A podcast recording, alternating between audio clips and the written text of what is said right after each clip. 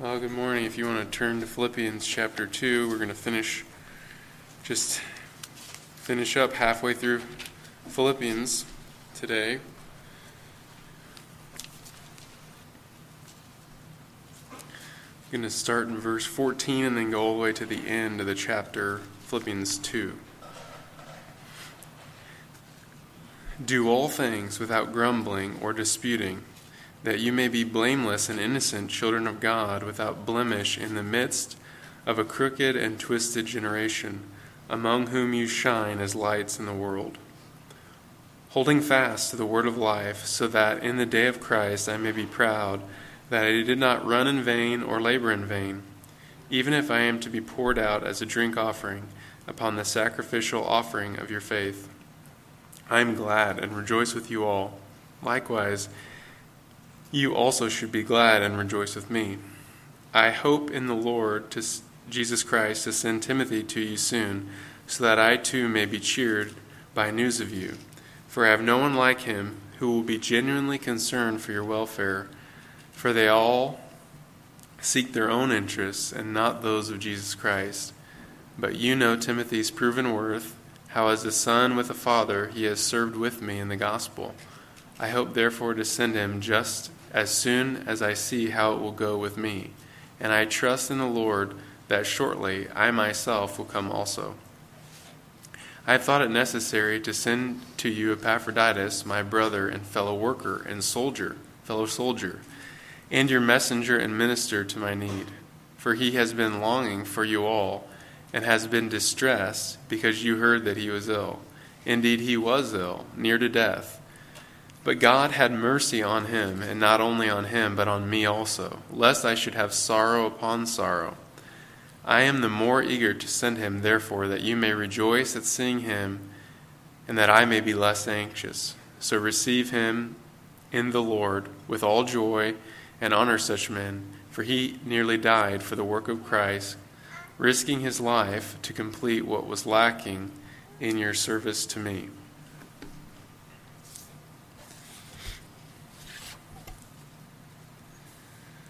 Well, let's start just by reviewing what we've talked about because it's going to tie back in.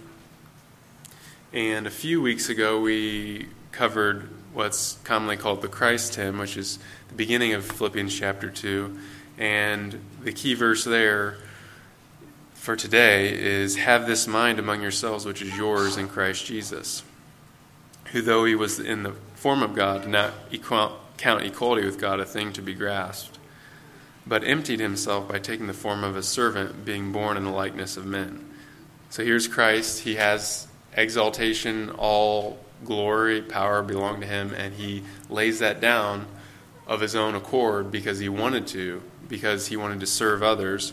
And so Paul exhorts the Philippians do nothing from selfish ambition or conceit, but in humility count others as more significant than yourselves. So we're to have this other mindedness, is what we called it, which I think I got that from Wes and Jill, that song that they have, Otherness. This otherness. We're not selfishness, but otherness. We're to be like Christ in that we're looking to the interests of others, not our own interests. And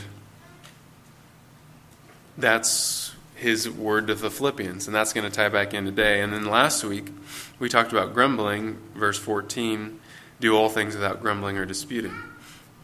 And so we talked about grumbling. And just to summarize, since we're going to kind of hit that again, we talked about how it's a serious, it's a command, it's a serious command. Uh, it says right after that that we may be blameless and innocent children of God. What a serious, what a serious thing. Uh, God really looks at our attitude and it really matters to Him. Not just that we're here on Sunday, not just our outward actions, but what's our attitude throughout the week, today, in our heart. And we talked about emotions. We talked about how the world has two main philosophies on emotion. If something bothers you, the world says that's who you are. If, if, you're, if you feel like you can't handle a situation, quit your job. If you feel like your marriage is too hard, leave. And all those feelings that you have, that's who you truly are. That's what the world says. That's on one end of the spectrum. And that's not true. That's not who you really are. your feelings aren't who you are, and you don't have to act on them.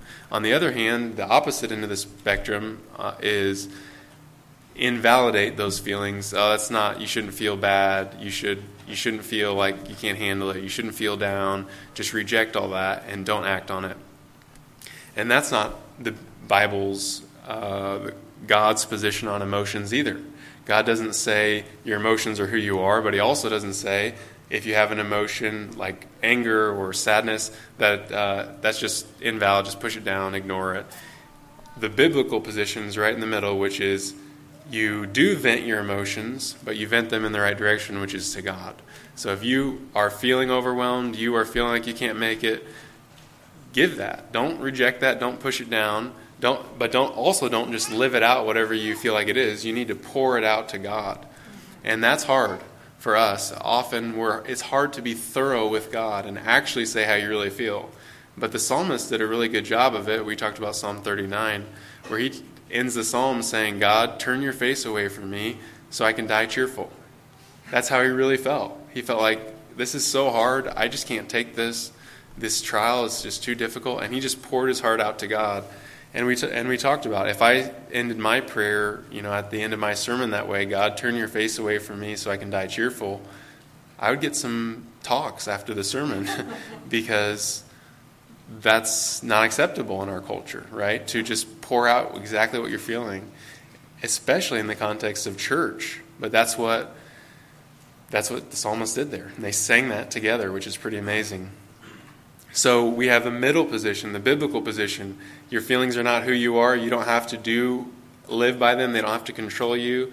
And yet, you don't deny them and push them all down. You pour them out to God. Uh, and I think we struggle with both sides of that. I do. And so, grumbling. You have feelings, things aren't the way they should be. How do you handle that? What do we do? Well, we talked about first silence. Psalm 39 says, I was I am silent. I hope I don't say anything for it's you God who've done it. That's my paraphrase. And so we first just don't say anything. You've got a hard situation, you're feeling frustrated, you feel like grumbling, just close your mouth. And then what? You've got time to think, and you could even pray that to God God, you put me in this situation. You've done it. This is hard, but you've put me here. I'm going to trust you. So silence, realize God put us here, and then pour your heart out to God. This is as hard as you feel it is, tell God.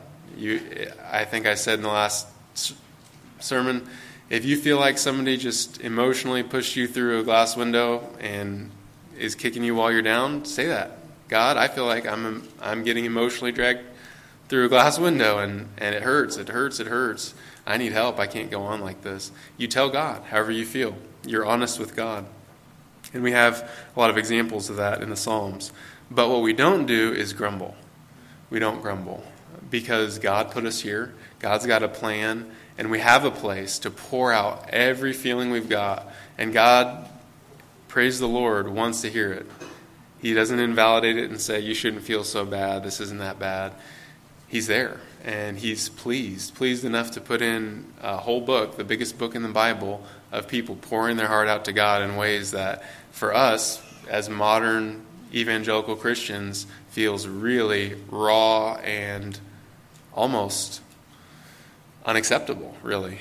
Uh, and yet, here it is in the Bible it's people pouring their heart out to God. And so, that is a summary, kind of a long summary, of where we've been. And then this week, we're going to basically review, because that's basically what Paul does here, from 219 through 30, with three examples. And I guess I should have said 17 through 30. Paul gives two examples, and then he's an example of both otherness and not grumbling. And so we're just kind of kind of review, but we're going to walk through this text here, and I'll tell you my points so you know what they are. First point: realize when we're focused or looking, focused on ourselves or looking at ourselves. Point number two: look to God. Point number three: look to serve others. So I'll say that one more time. Realize when you're looking at yourself or focused on yourself. Point two, look to God. And point three, look to serve others. And so, one thing we can talk about starting is, is grumbling.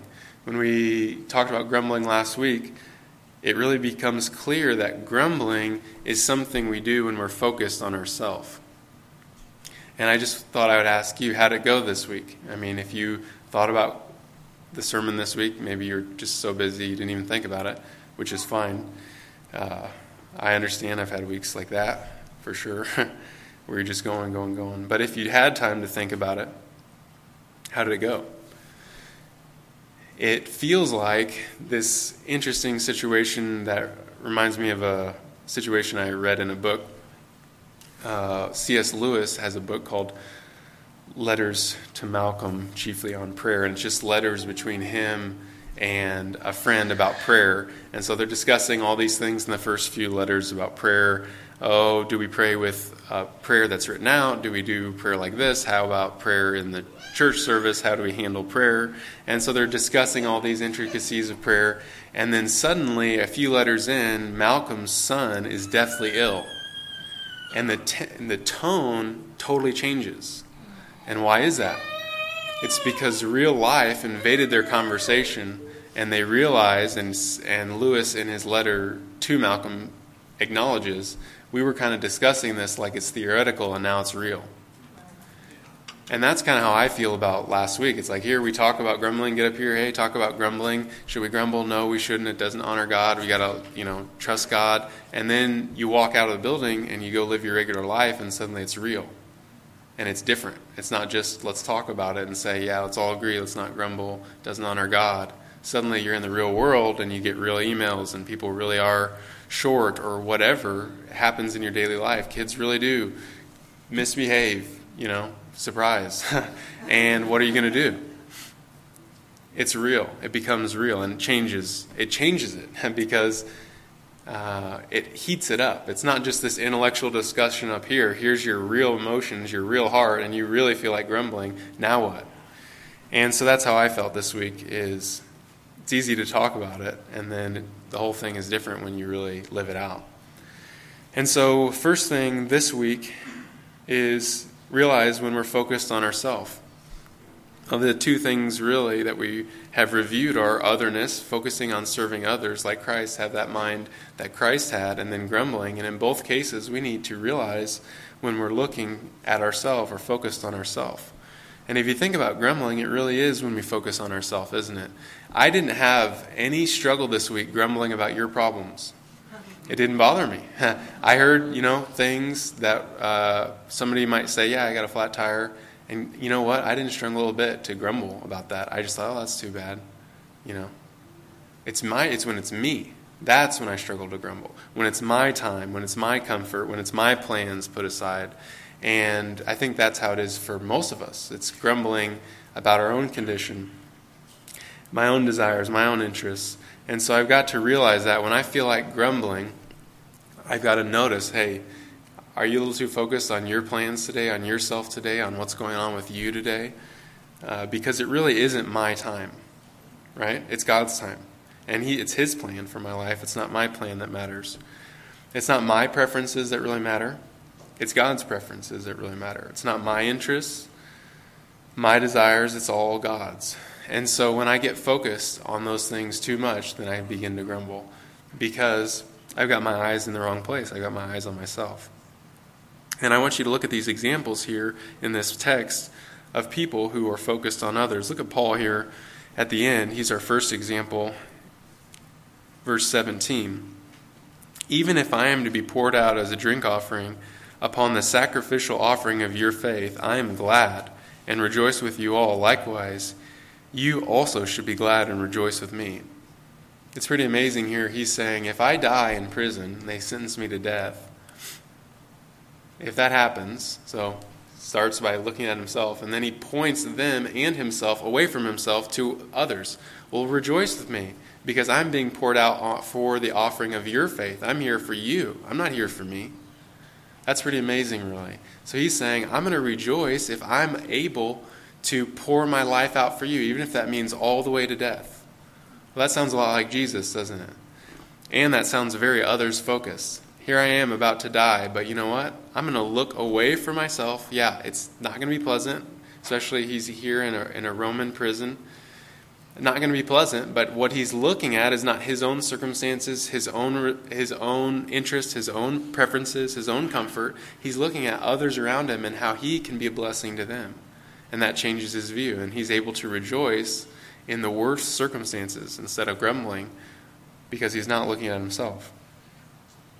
Who else? Well, look at Paul gives two more examples Timothy and Epaphroditus, both of which uh, he are good, are good examples of looking away from themselves. Look at verse 21. This is about Timothy. Well, I guess I should go back to 20. For I have no one like him. That's Timothy who will be genuinely concerned for your welfare, for they all seek their own interests and not those of Jesus Christ. So he's saying Timothy Timothy is really a person who really, really, really is concerned about others in a special way. No one like Timothy, he said. They, there are many people, he says, he knows a lot of people who seek their own interests and not those of Jesus.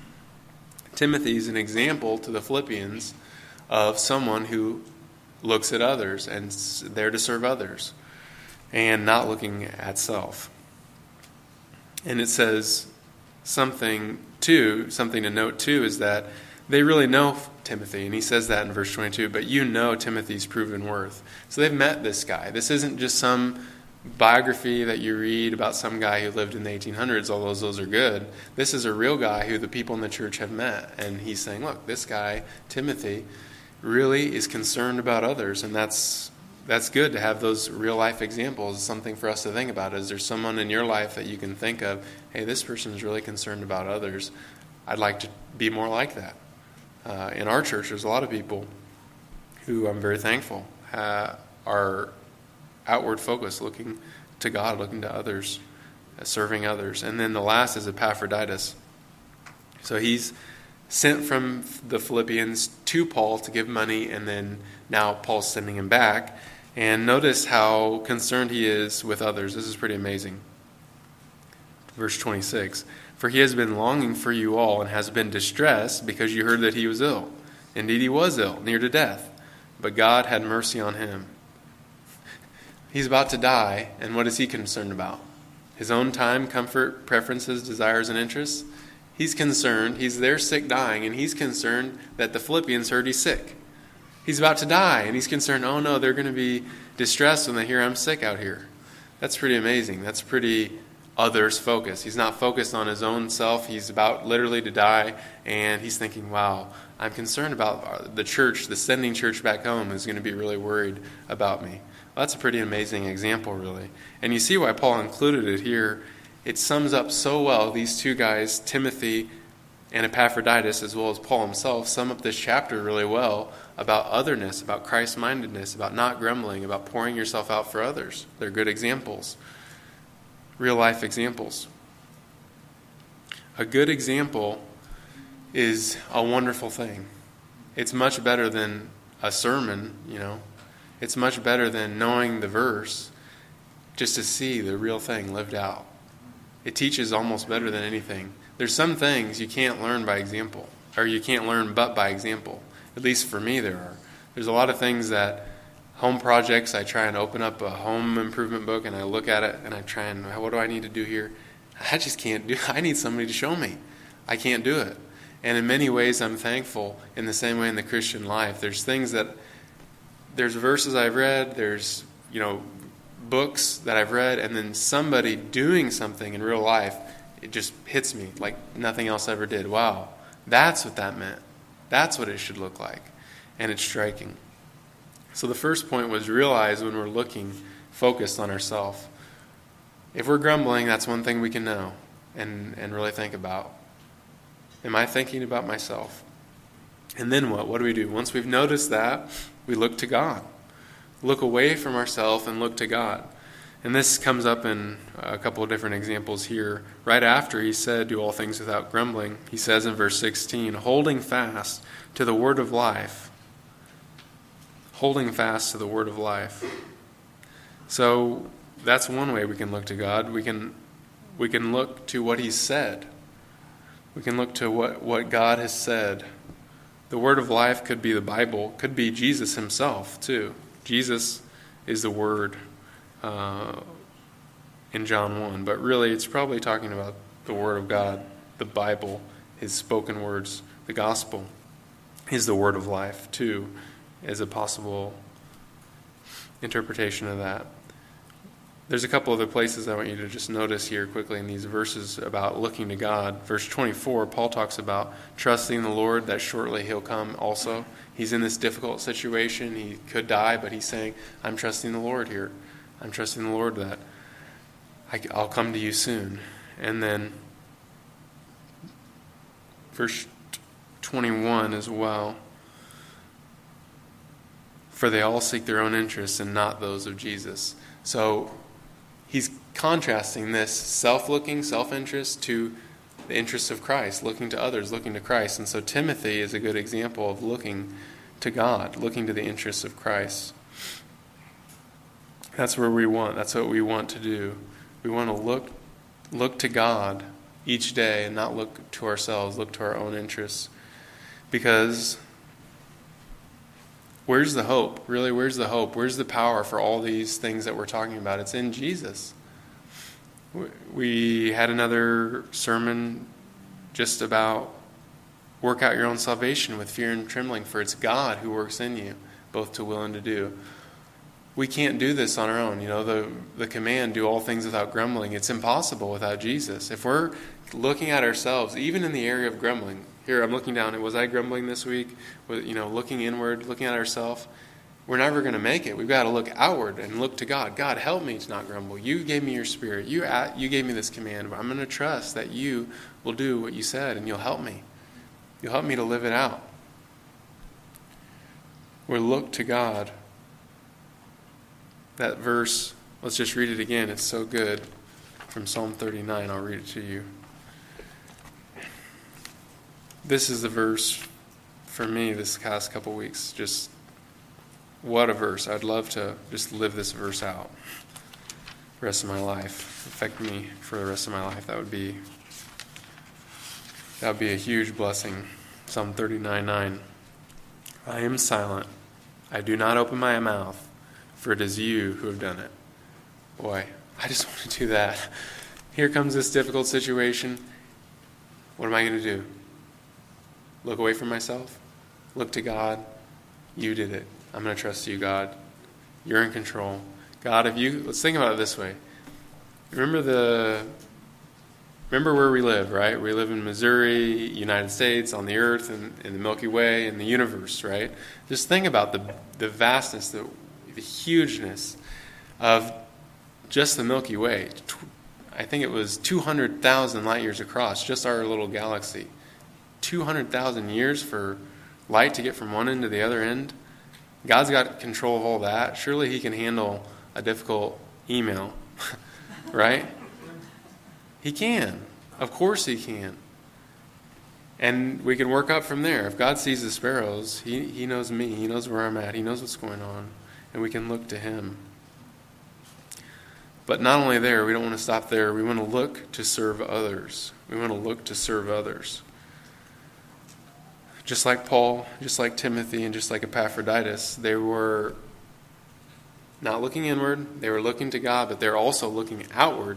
How can I serve others? How can I serve the Philippians? Timothy was, Timothy was thinking, Paul rather was thinking, how can I serve the Philippians even in my death? Well, I can it's like a sacrificial offering poured out on their death.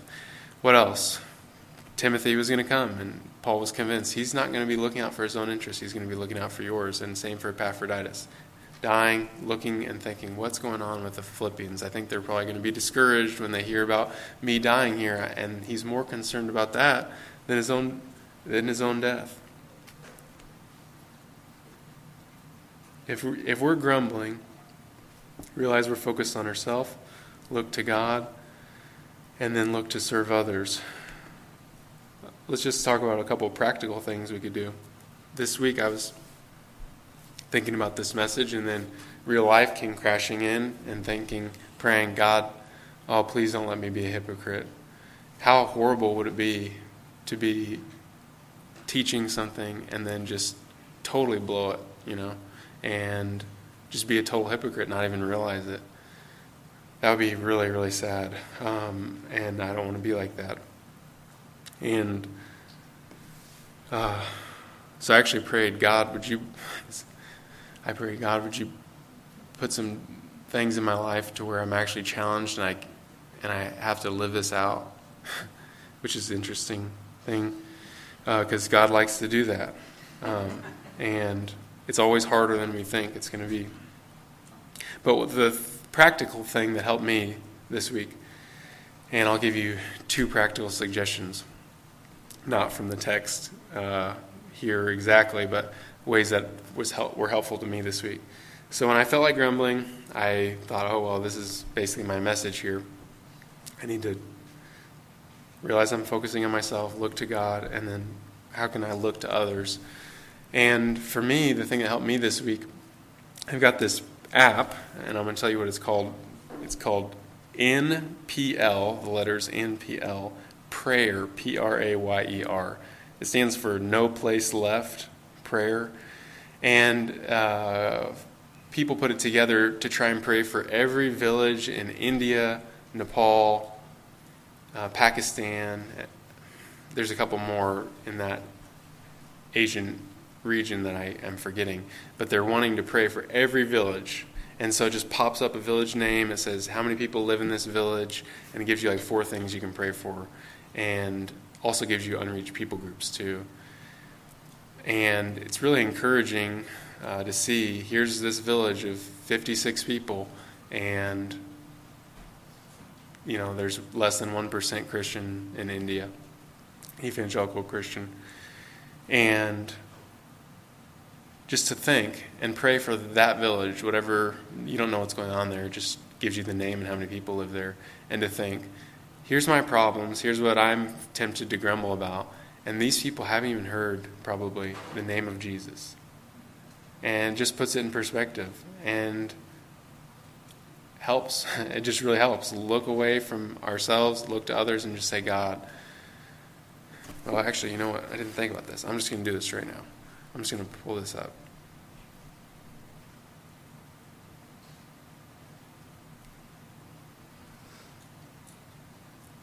I'm not going to say this right. You ready?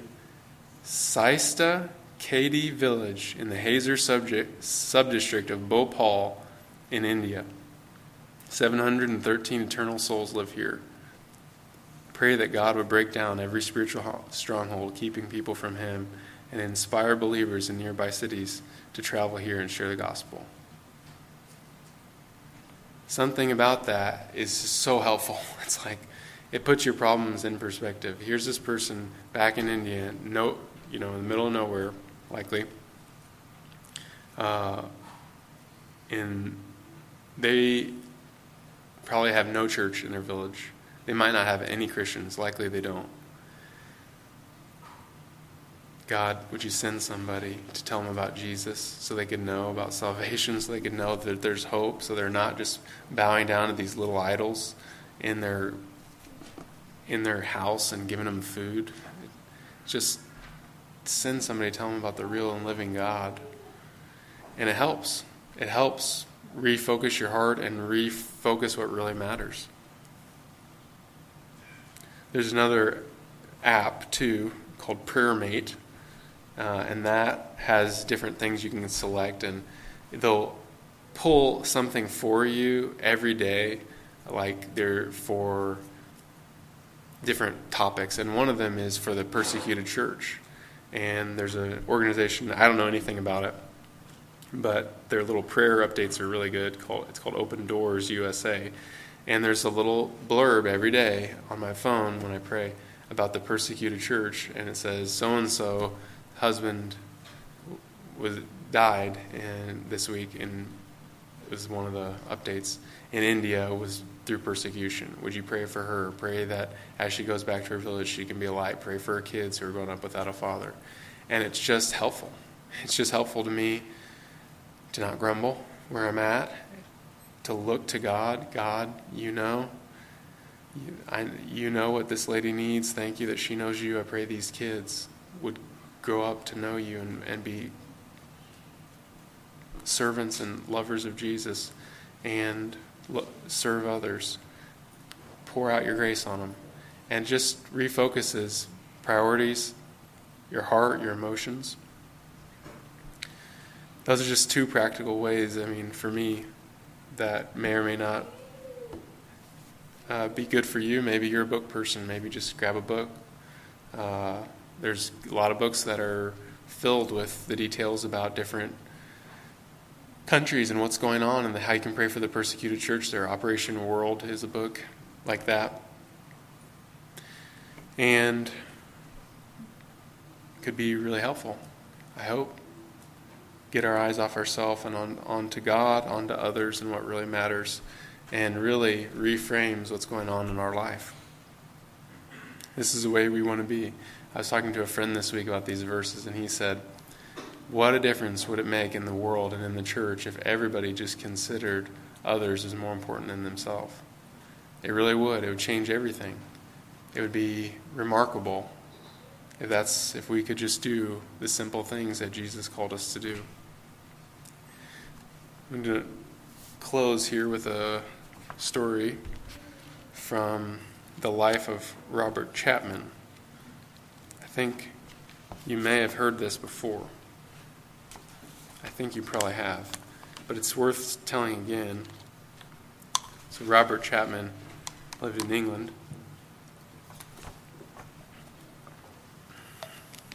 And he liked to preach out in the open. People didn't really like it back then either. And he got quite a bit of opposition. And there was a grocer in town who actually came up and spit in his face. Really did not like Chapman. So that's kind of the context of this story. So, for a number of years, the grocer continued to attack and castigate Chapman. Yet, Chapman continued on in his ministry, and when opportunity presented itself, he reached out to bless this grocer. The opportunity arose when one of Chapman's wealthy relatives visited him in Barnstaple. That's where he lived. The visit was more than just a social call. The relative wanted to try and understand what Chapman was doing. And when he arrived at the house by horse drawn cab, he couldn't believe that the um, Chapman was kind of from a rich background. That the well bred Chapman lived in such a modest home in an impoverished neighborhood, yet Chapman ro- warmly received him and invited him into his home. As they talked, Chapman explained what it meant to live in dependence on the Lord and shared how the Lord always met his needs. The relative asked if he could buy groceries for Chapman, who gladly agreed, but Chapman insisted that he buy groceries from a certain store at a certain grocer's shop. Yes, the grocer who had vehemently attacked him. Ignorant of the previous interactions between the grocer and Chapman, the relative went to where he had been directed, selected and paid for a large amount of food, and then told the grocer, grocer to deliver it to R.C. Chapman. The stunned grocer told the visitor that he must have come to the wrong shop, but the visitor explained that Chapman specifically sent him to that shop. Soon the grocer, grocer arrived at Chapman's house, where he broke down in tears and asked for forgiveness and yielded his life to Christ.